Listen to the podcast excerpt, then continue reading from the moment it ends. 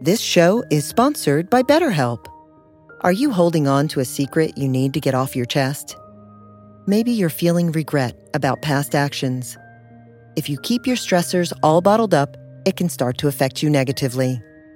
Therapy is a safe space to get things off your chest and work through whatever is weighing you down.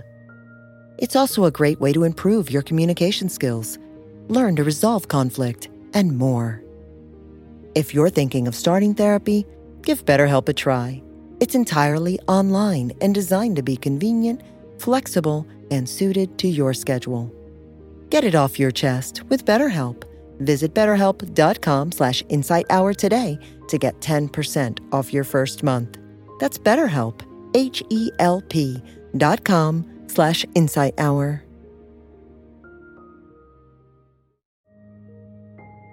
After experiencing the transformative power of a regular meditation practice, it's natural to feel inspired to share this gift and guide others on their own journey of discovery through meditation.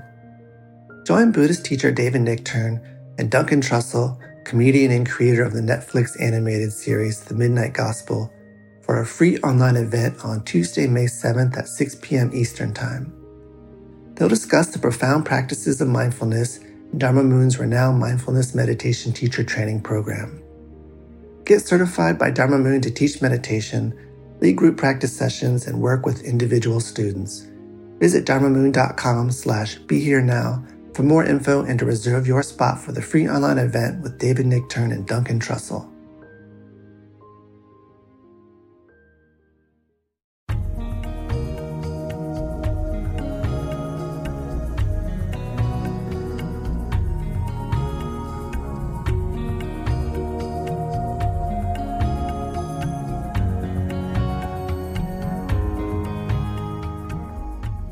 Welcome to the Joseph Goldstein Insight Hour.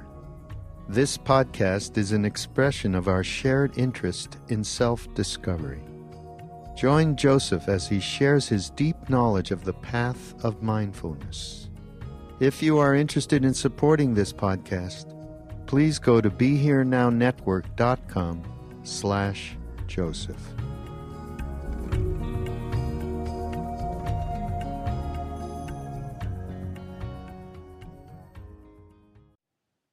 Last week I began speaking about the 10 unwholesome actions the Buddha said to avoid, both for our own happiness and the happiness of all others.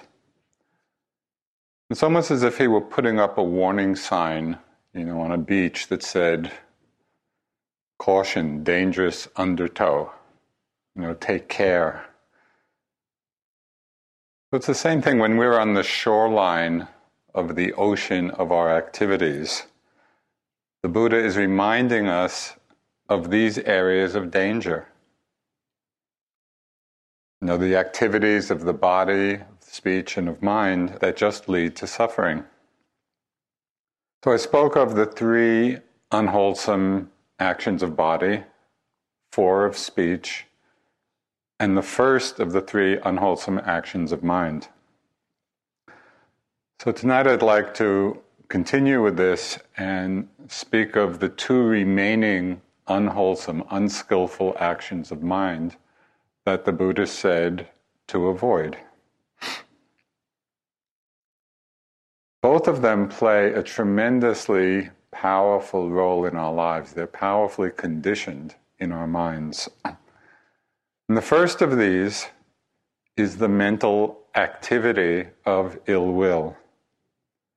And as we know, it expresses itself in so many different ways. it expresses itself as anger, as impatience, as annoyance, as irritation. You know, and in extreme cases, it expresses itself as hatred.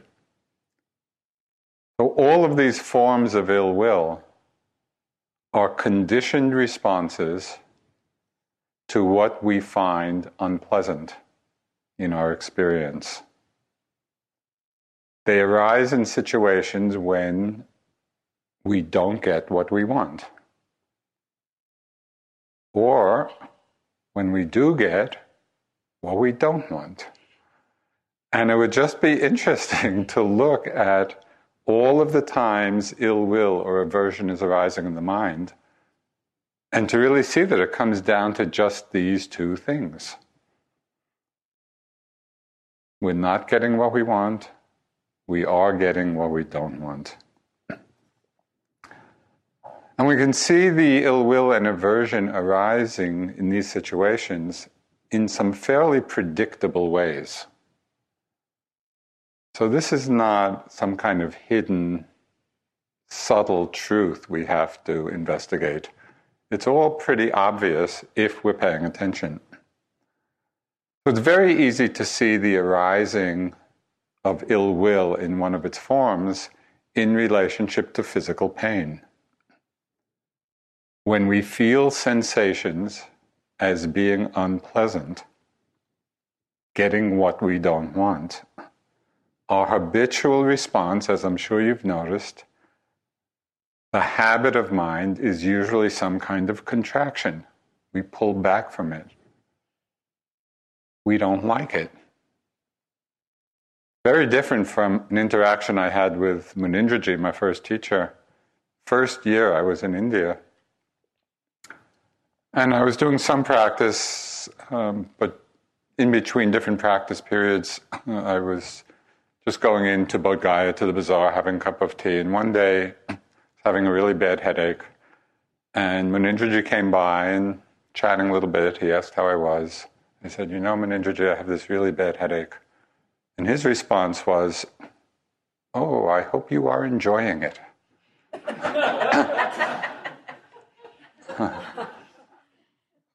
Not quite. but it was interesting that that is another possible perspective.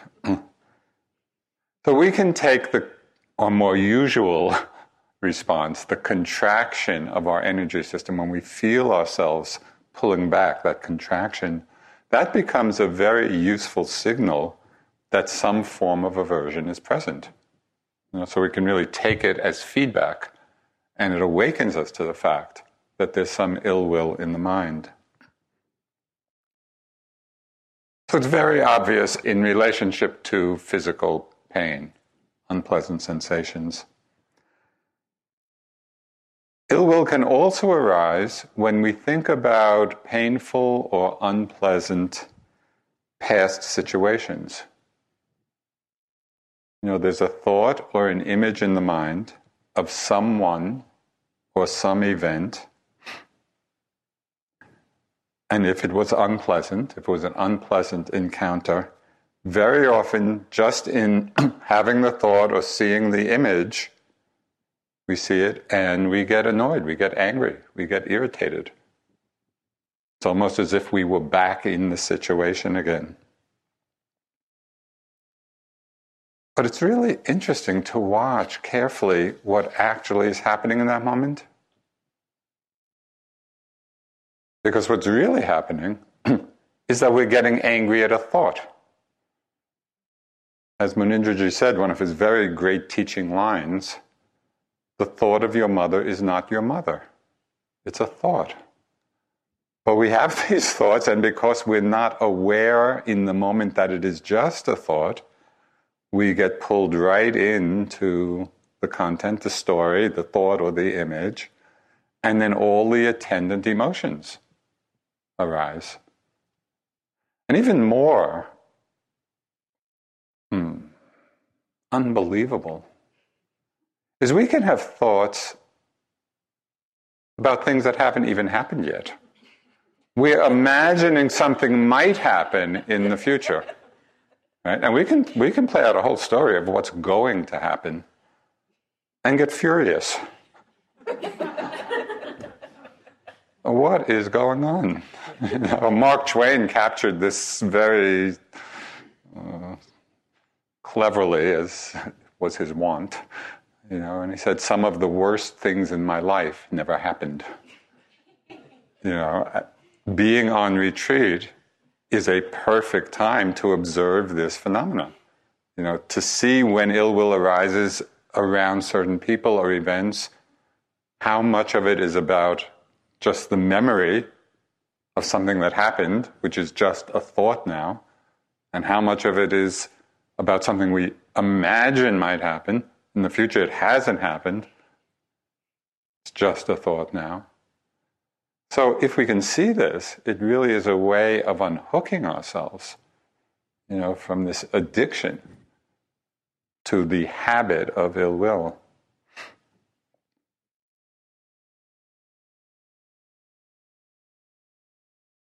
Find it particularly uh, illuminating to watch this process in walking, whether it's walking meditation or, you know, maybe going for a walk.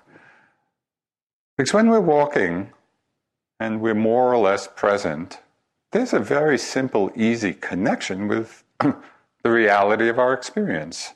You know, we feel the movement of the body and the touch and maybe aware of the rain or the sun or the environment. So there's a real connection with where we are. And I'm sure you've noticed this many times. We can be walking, connected, fully present, and then some thoughts come in the mind, and we just get pulled into them, pulled into this mind created world with all of the emotions that might come with it, often, or at least sometimes, ill will or aversion. And then three steps, five steps, a hundred steps later, it's like we come out of, oh yeah, I'm just back. I'm back here. All of that was just in our imagination. We were lost in this mind created world. And to observe this over and over again, you know, our connection with being present, our connection with reality, everything is fine. And then we're lost. And then at a certain point, depending on the strength of our mindfulness, we're back again. There's a an old story which it's a, it's a Zen story, and you might have heard it at different times, but it provides a useful note for this phenomenon. You know, it's the story of this old Zen hermit who was living in a cave and was also this fantastic artist. And he spent years painting a tiger on the wall of the cave. And he painted it so meticulously that, as the story goes, when he finished, he looked at it and got frightened. That's what we're doing. You know, when we're getting lost in these mind created worlds, it's like looking at a painted tiger. We're creating out of our imagination a little world, having all kinds of feelings about it, and it's just the brush strokes of our mind. And so when we see this, a good note to remind ourselves of this might be painted tiger. Now just painted tiger, painted tiger reminds us that that's all it is. So, aversion or ill will can arise in relationship to physical pain. It can arise when we remember unpleasant past interactions or imaginary future ones. We can also see aversion arising, ill will arising in relationship to different situations on retreat. Retreat is a hotbed for ill will. you know, when we're feeling a little discouraged or grumpy, the smallest thing can provoke aversion in us you know, where we project our discouragement, you know, onto others. Well, there's the phenomena which is so common, especially in a group this size, of the Vipassana vendetta. There's somebody here, there's some yogi, you don't like the way they walk, you don't like what they wear, you don't like how they move, they take too much food, whatever. It's like the mind just starts obsessing, it just picks out. And very likely you have not even met this person, you know nothing about them, but the mind is just making up this whole story. It's sort of the counterpoint to the Vipassana romance. you know, which is the desire side of things. So watch, watch out for that. If you find you're obsessing in a certain way about another yogi's behavior, you might just note vipassana vendetta, this is ill will arising in my own mind. It also arises, and as you can see, there are just so many different, very ordinary conditions of our lives which condition this, this powerful force in the mind. A very common one is when we personalize difficult situations that are really impersonal. How many times have we been in airports? You know, we get to the airport two hours early, and then we see on the on the board, flight canceled. Oh, I hope you are enjoying it. I mean, and if we don't get irritated because of our profound wisdom, we can certainly see it around us. You know, people get so angry and so irritated. And it's not that it's not a frustrating situation, it is. But it's completely impersonal. It has nothing to do with us. It's not, it's not directed at us. But we personalize it. And because we personalize it, you know, it gives all this tremendous power to the ill will. one example of this personalizing what's impersonal and which will be of particularly particular benefit during this retreat is a story uh, told about Ajahn Chah. So at one point, he decided just to go on a retreat by himself. and he had this little meditation hut outside of a village. And this comes, the story comes from a book by Ajahn Amaro called A Small Boat, Small Boat, Great Mountain. And the villagers were partying at night, and there was a lot of loud music, you know, through the loudspeakers. And Ajahn Chah was getting a little irritated, especially because he was the teacher for many of these villagers. You know, I can just imagine what was going on. Don't they know that I'm here sitting? And don't they have any respect for their teacher? And on and on and on. So then he thought, I mean, he was a very wise man. So this is, this is the account in the book. He said, Well, they're just having a good time down there. I'm making myself miserable up here. No matter how upset I get, my anger is just making more noise internally. And then he had this insight oh, the sound is just the sound. It's me who is going out to annoy it. If I leave the sound alone, it won't annoy me. It's just doing what it has to do. That's what sound does. It makes sound. this is its job. So if I don't go out and bother the sound, it's not going to bother me. It's just so true. You know, and you have this enormously gracious gift of sounds to work with during this retreat. And it really is a gift because it is possible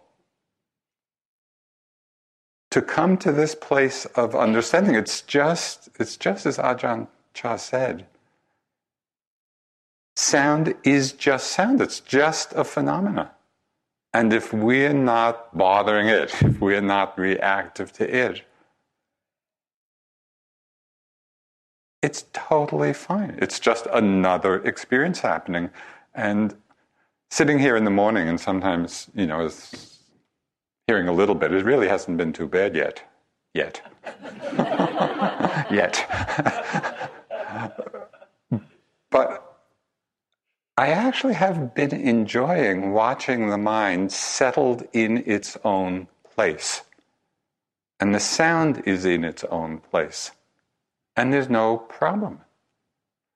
Anyway, it's a very useful example of how very often we personalize what's impersonal.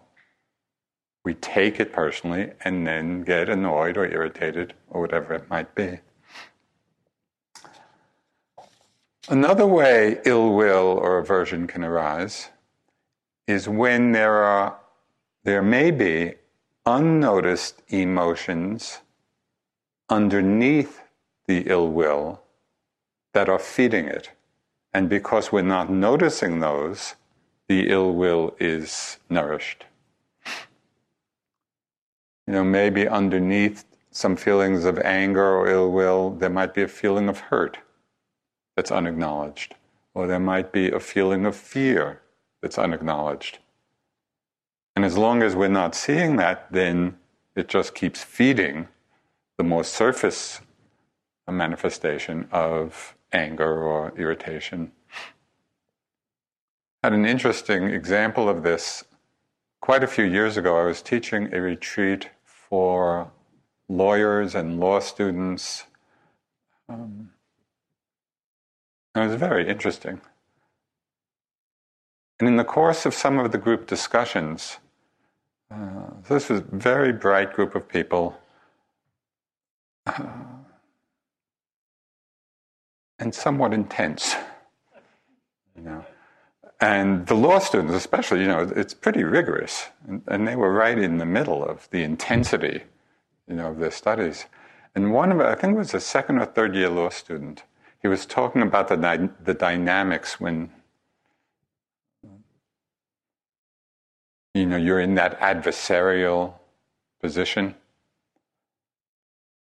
and he was talking about anger and ill will, and he, he made this remarkable comment. He said, I have to feel the anger in order that I don't feel the fear. And I thought, that was just so interesting. You know, for him, that was the only alternative. In order not to feel the fear, which he took as being a weakening of his ability to be present and to work. In order not to feel the fear, he needed to get angry. And we just talked about that a bit and explored the possibility, another possibility, that it's actually okay to feel fear, that in the acceptance of the fear, it's even easier to act and to manifest because we don't have this internal conflict going on. So it's just an example of how there can be an underlying emotion which keeps this unskillful state of ill will and aversion uh, strong in our minds.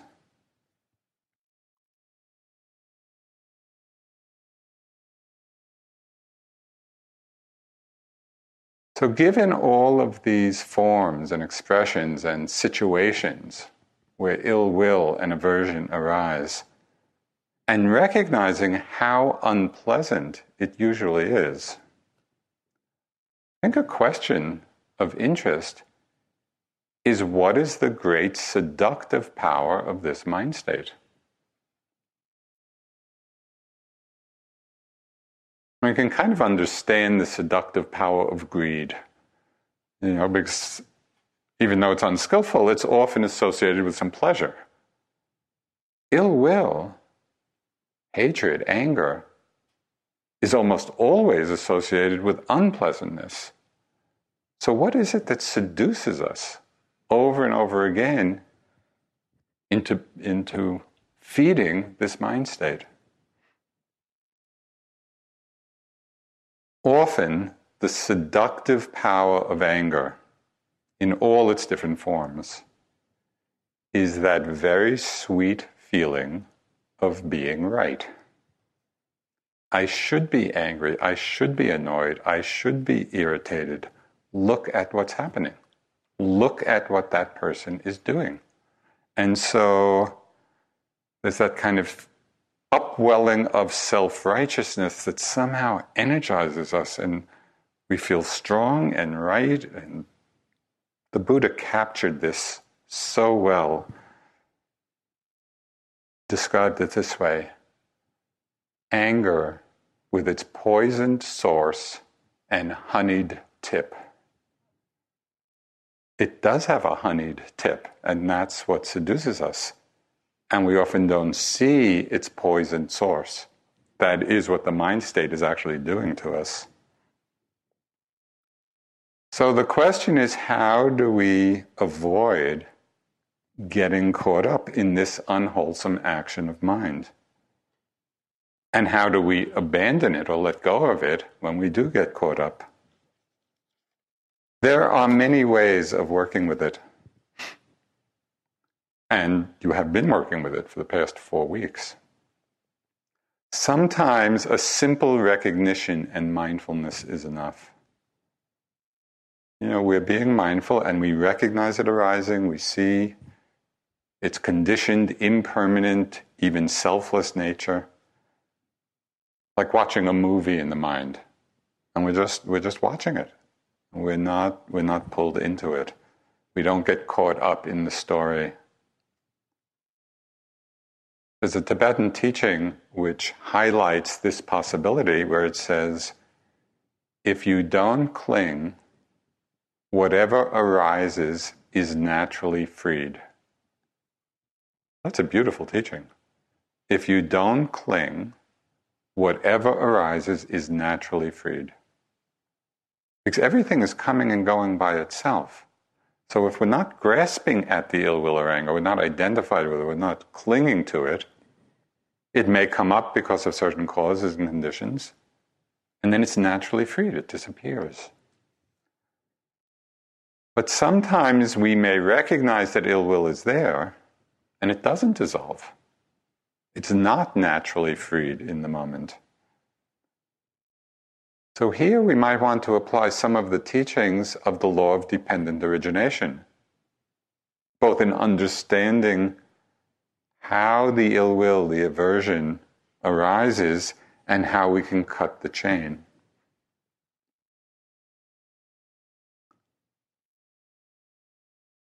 What's the condition for ill will? An unpleasant feeling.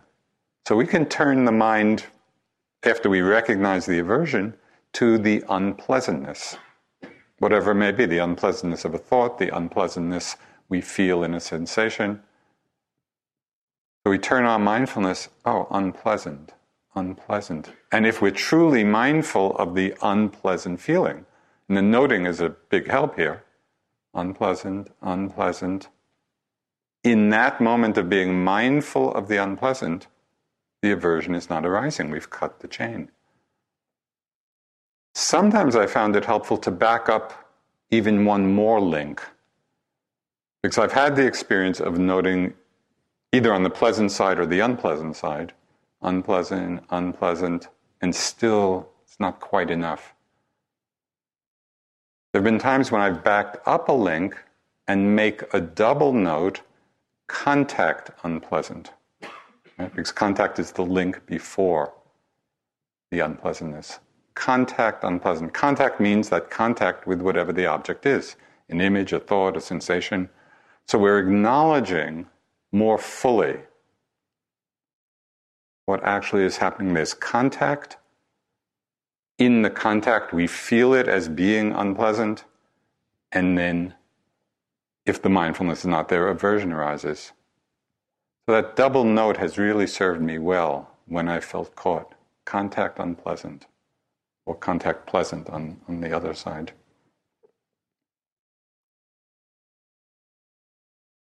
Sayadaw U Tejaniya. Uh, there are so many useful suggestions for practice. He said, You have to accept and watch both pleasant and unpleasant experiences. Let me repeat that. you have to accept and watch both pleasant and unpleasant experiences. You only want pleasant experiences. You don't want even the tiniest unpleasant experience. Is this fair? Is this the way of the Dhamma? I mean, it just highlights the truth of things.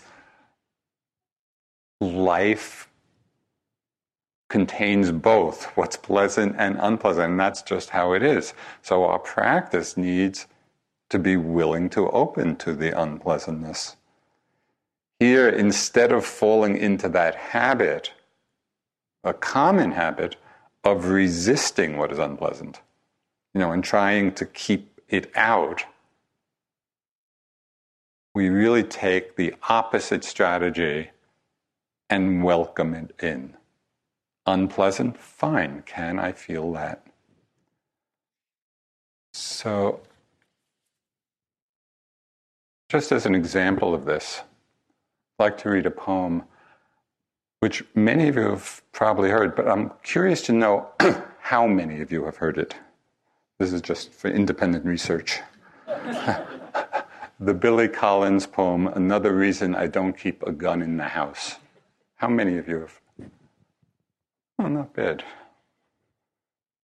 I was hoping that a whole bunch of you hadn't heard it, which is good.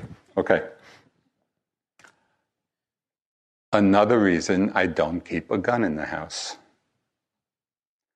The neighbor's dog will not stop barking.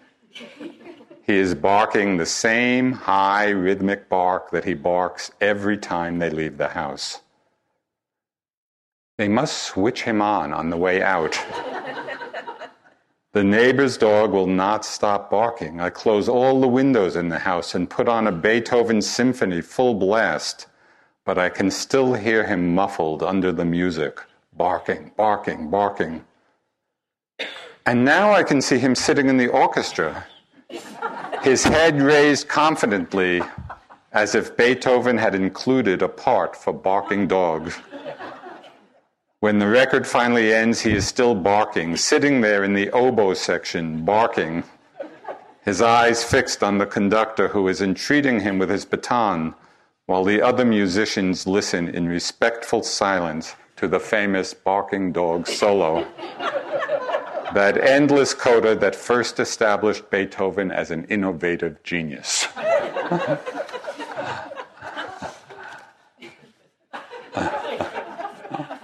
the barking dog solo. Can we let things in?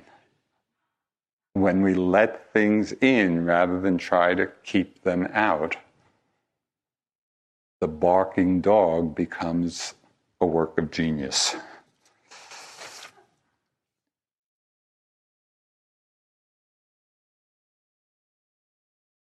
There are times, though, many times, when we don't remember to be mindful of the unpleasantness, when we don't let the unpleasantness in, when we get caught up still in that conditioned reaction of ill will, annoyance, irritation.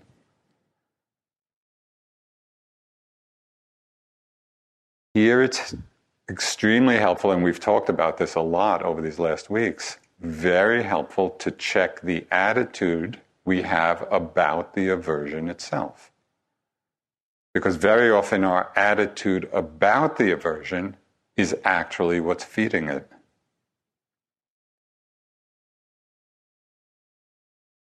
You know, beside that honeyed tip of self righteousness, which might be our attitude towards it, there might well be feelings of aversion or self judgment towards the aversion, towards the ill will. You know, we don't like it. We feel anger towards it or anger towards ourselves for having it. Here we're trying to practice letting go or getting rid of ill will through more ill will it's not such a helpful strategy. So we need to keep checking the attitude in our mind at those times when it's progressed. You know, we haven't caught it earlier on. We haven't been mindful of the unpleasantness and let it in. The aversion has already arisen. Need to check that attitude in the mind so we can become mindful of the aversion rather than feeding it with more ill will. Thich Nhat Hanh just expressed this attitude, this wise attitude, uh, so beautifully.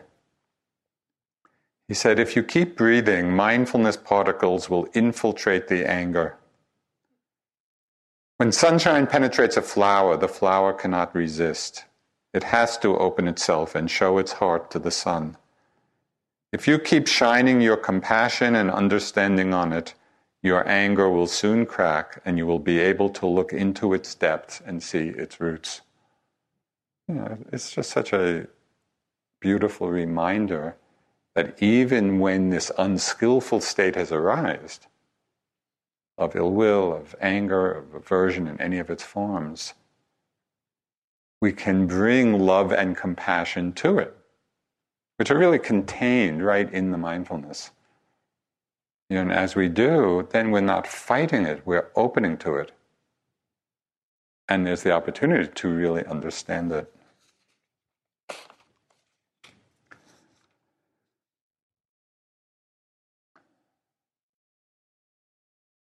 I think it's also important to acknowledge that at times powerful emotions, anger included, are telling us something important. There's often an important message contained in the emotion. They may be conveying information about a situation. Now, we might feel anger arising at injustice you know, with people around us or injustice in the world may arise in a situation where appropriate boundaries need to be set. You know, and that's the emotion that arises to, to awaken us to that fact. The challenge for us is learning to understand the message of the emotion without drowning in it without getting lost in it. And then acting it out in ways that may be unskillful.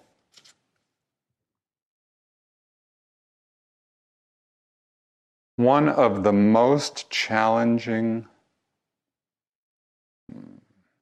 of all the Buddhist teachings, because this particular teaching has so many ramifications one of the most challenging teachings is his reminding us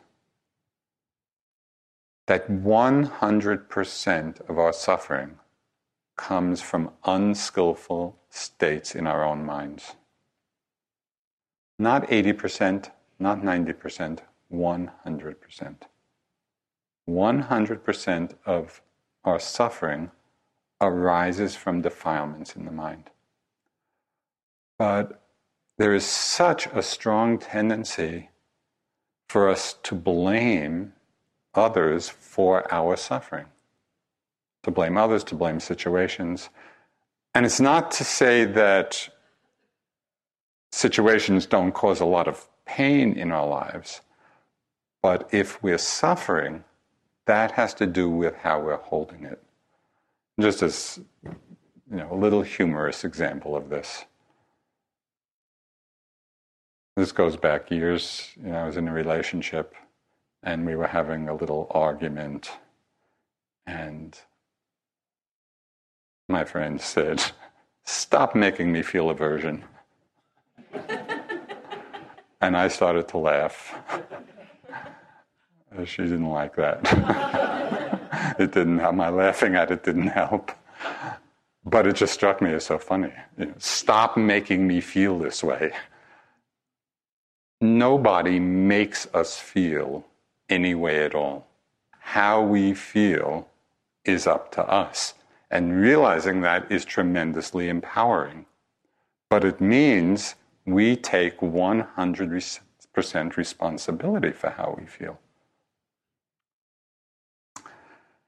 A teaching of the Buddha which highlights this, and it also highlights the enormous challenge of this. This is not easy. This is a very high bar of understanding and of practice. But I love it because it sets the bar. Even if we're not there yet, uh, shows us the direction. This, this is an amazing teaching. The Buddha is talking to the bhikkhus, and bhikkhu, as you might remember, means everyone practicing on the path. He said, Bhikkhus, there are five courses of speech that others may use when they address you.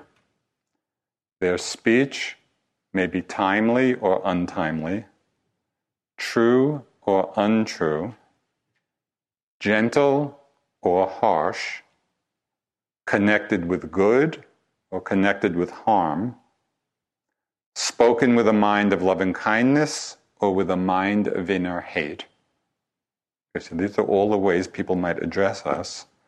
Here in Bhikkhus, you should train yourself thus. Our minds will remain unaffected. We shall utter no unskillful words. We shall abide compassionate for their welfare with a mind of loving kindness. Just imagine the situation. Somebody speaking to you in a totally inappropriate time, speaking lies in a harsh tone of voice, wanting to do you harm, with a mind filled with hate.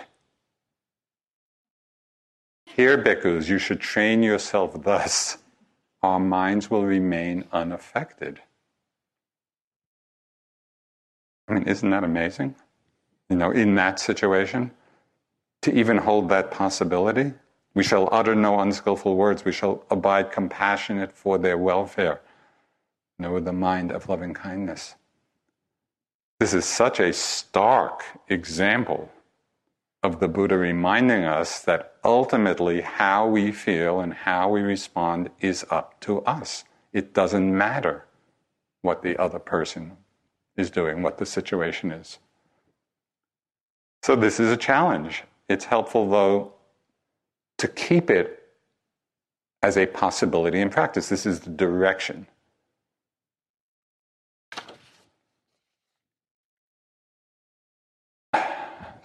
So much on the unskillful state of ill will.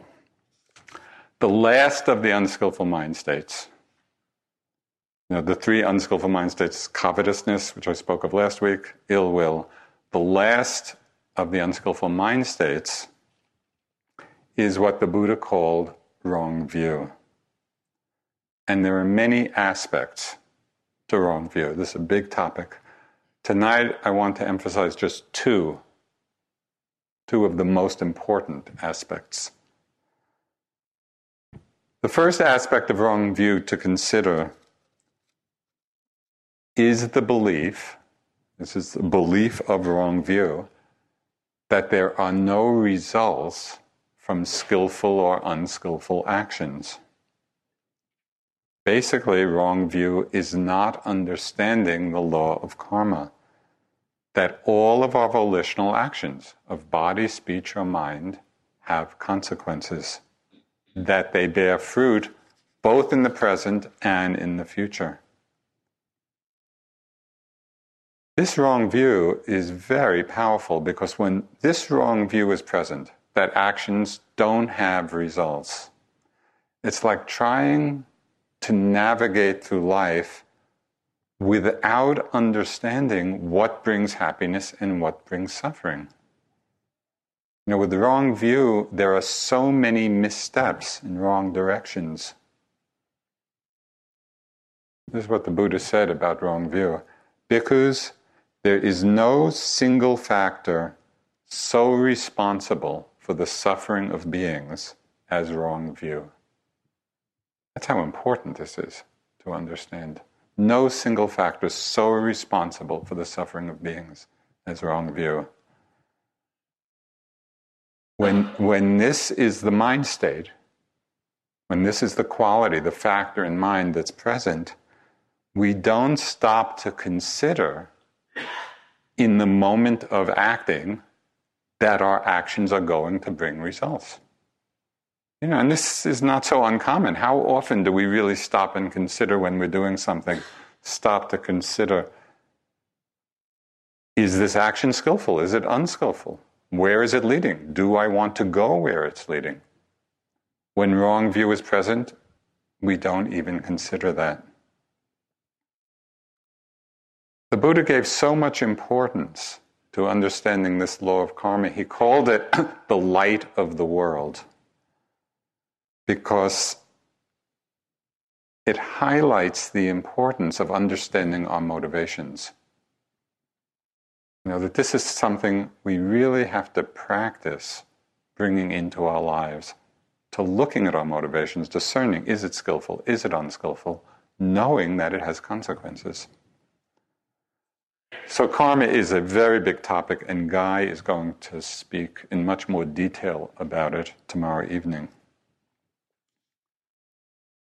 The other critical aspect of wrong view is the one that is the root cause of so much suffering in our lives.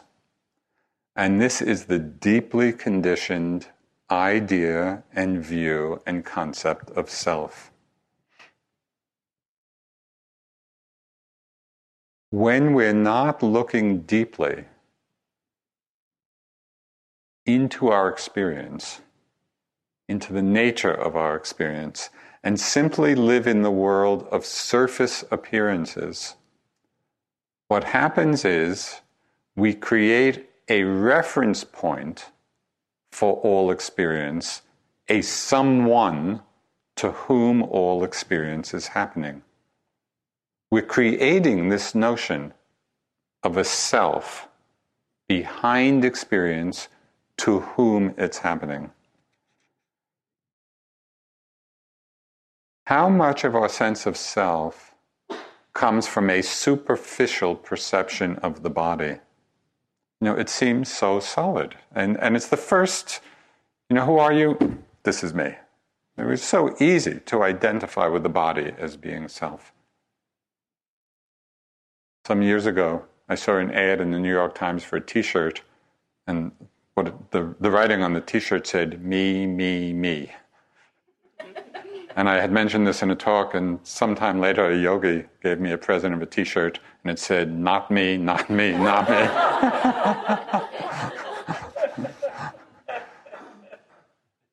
you know, when we really investigate and examine the body more closely, we see that it's a composite of so many different interrelated systems. You know, the skeletal system, and uh, the muscles and the organs and the circulatory system and the nervous system. You know, there's so many different systems going on. But if we saw, you know, the liver or the bladder, we'd be, oh yeah, that's me. We, we wouldn't be identifying with it. but we wrap it all up very nicely in skin. You know, we create this very nice package. And then it's very easy, as we all know, to get attached to it. We get attached to our own body, we get attached to these other nice packages that are out there. How attached would we be if we had x ray vision and could really see what was going on? And one of the important consequences of taking this body as being self is the fear of losing it you know, and the fear of death. And of course, if we look on an even deeper level, on the cellular level or on the, you know, atomic level, there's almost nothing here. I read someplace uh, that if all the space were taken out, you know, from the material, the actual material elements that make up the body, all that remained, if all the space were removed, all that would remain would be the size of a particle of dust. So, what is it that we're calling self? It's because we don't see that clearly, we don't see that deeply. As we know from our experience, particularly in meditation, wrong view of self happens when we get lost in and identified with thoughts and emotions, with all the internal stories that arise that we tell about ourselves, we tell about others. As I mentioned earlier, the thought of something is not the thing, it's a thought. But when wrong view is strong, when we're not being mindful in a clear way, we're not seeing that all of these thoughts, all of these passing, passing thoughts, don't belong to anyone. There's a, there's a wonderful little Tibetan image it says that thoughts that wander through the mind, like clouds in the sky, have no roots, no home. I love the image because I love imagining clouds with roots. You know, what would the sky look like if every cloud had a root to the it's ridiculous. but that's what we're doing with our thoughts. The thoughts are cloud-like they're just arising in the open sky of the mind with wrong view, we're rooting them. And that's where the sense of self is born. So, just as a little experiment in undercutting this habit of wrong view with regard to thoughts, just as a little experiment, you know, maybe for 10 minutes or so, in your next sitting, just imagine that every thought that arises in your mind is coming from the person next to you. You'd probably relate to it in a very different way. Of course, it might activate cowboy Dharma stop it.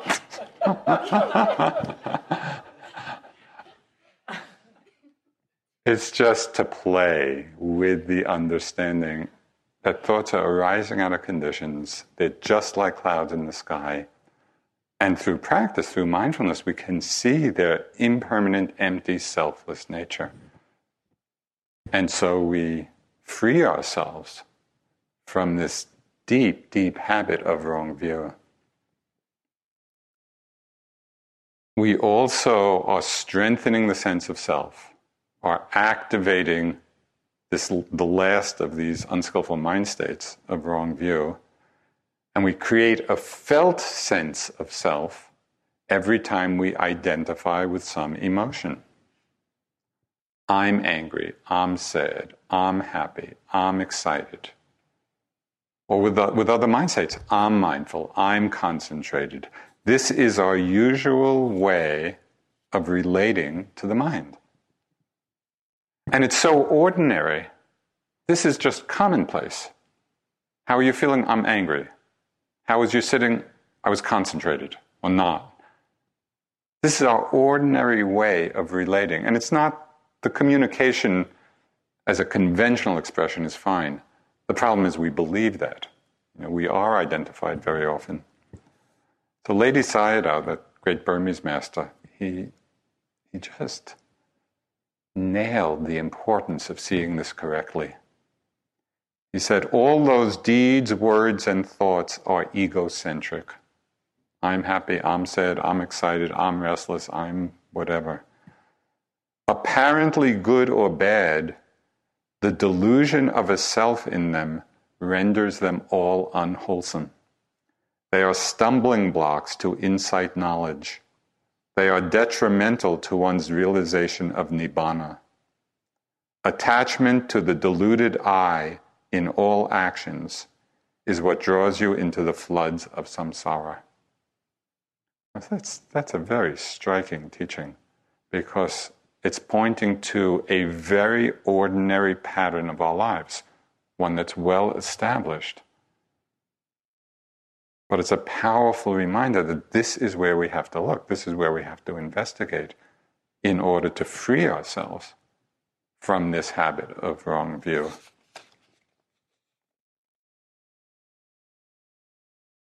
In all of these arising states of different emotions and mind states, in all of them, the I is extra.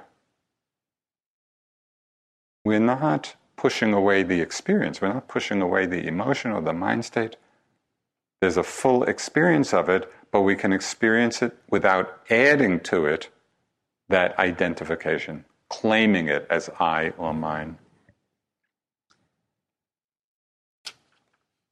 You know, moods and emotions, they're like great cloud formations. Some are heavy and oppressive, you know, big stormy clouds. And some clouds are light and very airy. And they all arise when the conditions come together for them to arise, and they pass away as the conditions change. This is the same process with our own mind states. The great liberating insight that frees us from wrong view is that there is no underlying I or self behind all of these experiences to whom they're happening. It's love that loves, it's fear that fears, it's anger that angers. Each mind state, each emotion is just manifesting its own nature. This is the unfolding of our lives. With wrong view, we identify with them. With right view, we don't. Sometimes Dharma teachings come in some very unexpected ways and unexpected places. So I'm a great reader of spy books, detective stories, because I've learned so much from them. so I want to share with you. This is from a great detective story. it's actually about a Buddhist Thai detective. It's, it's by the author John Burdett, and the name of the book is Bangkok Tattoo. Okay, so you could get enlightened listening to this. So, you see, dear reader, speaking frankly without any intention to offend, you are a ramshackle collection of coincidences held together by a desperate and irrational clinging. There is no center at all. Everything depends on everything else. Your body depends on the environment. Your thoughts depend on whatever junk floats in from the media. Your emotions are largely from the reptilian end of your DNA. Your intellect is a chemical computer that can't add up a zillionth as fast as a pocket calculator. And even your best side is a superficial piece of social programming that will fall apart just as soon as your spouse leaves with the kids and the money in the joint account. or the economy starts to fail and you get the sack, or you get conscripted into some idiot's war. To name this amorphous morass of self pity, vanity, and despair self is not only the height of hubris, it is also proof, if any were needed, that we are above all a delusional species. We are in a trance from birth to death. Prick the balloon, and what do you get? Emptiness. Take two steps in the divine art of Buddhist meditation, and you will find yourself on a planet you no longer recognize. Those needs and fears you thought were the very bones of your being turn out to be no more than bugs in your software.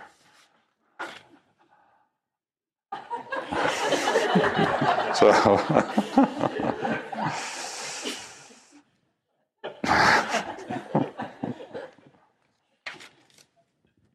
okay, need to wrap this up.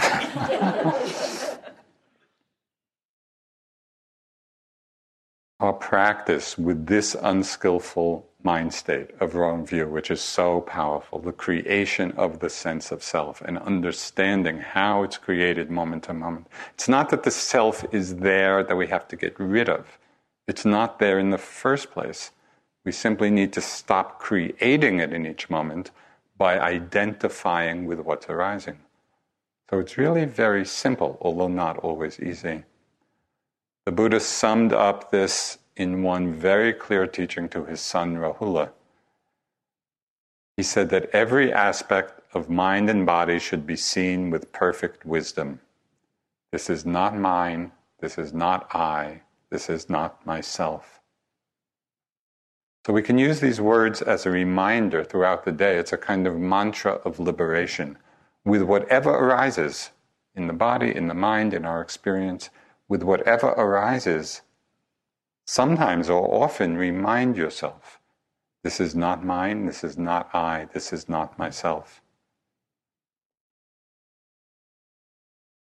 It was really out of his great compassion that the Buddha pointed out these 10 unskillful mind states, the ones to avoid killing, of stealing, sexual misconduct, of lying, harsh speech, of gossip and backbiting, of useless talk, of covetousness, of ill will and wrong view.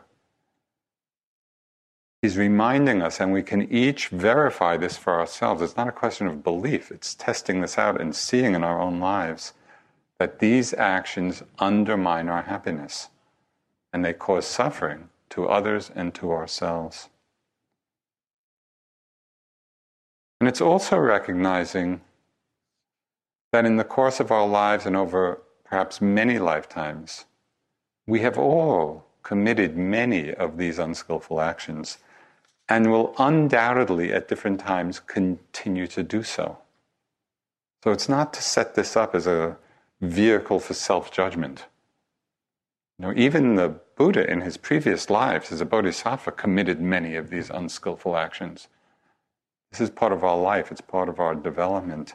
But once we understand these teachings and endeavor to put them into practice, then we are really on an upward projector, trajectory. And as Thich Nhat Hanh so aptly put it, happiness is available. Please help yourselves to it. This is our practice.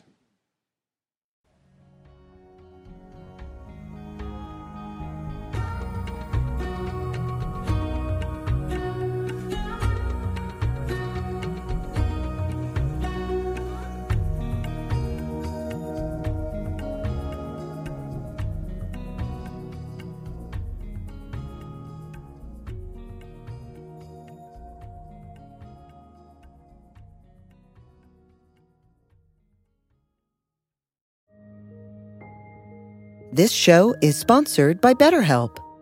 Are you holding on to a secret you need to get off your chest? Maybe you're feeling regret about past actions. If you keep your stressors all bottled up, it can start to affect you negatively. Therapy is a safe space to get things off your chest and work through whatever is weighing you down. It's also a great way to improve your communication skills, learn to resolve conflict, and more. If you're thinking of starting therapy, give BetterHelp a try. It's entirely online and designed to be convenient, flexible, and suited to your schedule. Get it off your chest with BetterHelp. Visit betterhelp.com slash insighthour today to get 10% off your first month. That's BetterHelp, H-E-L-P dot com slash insighthour.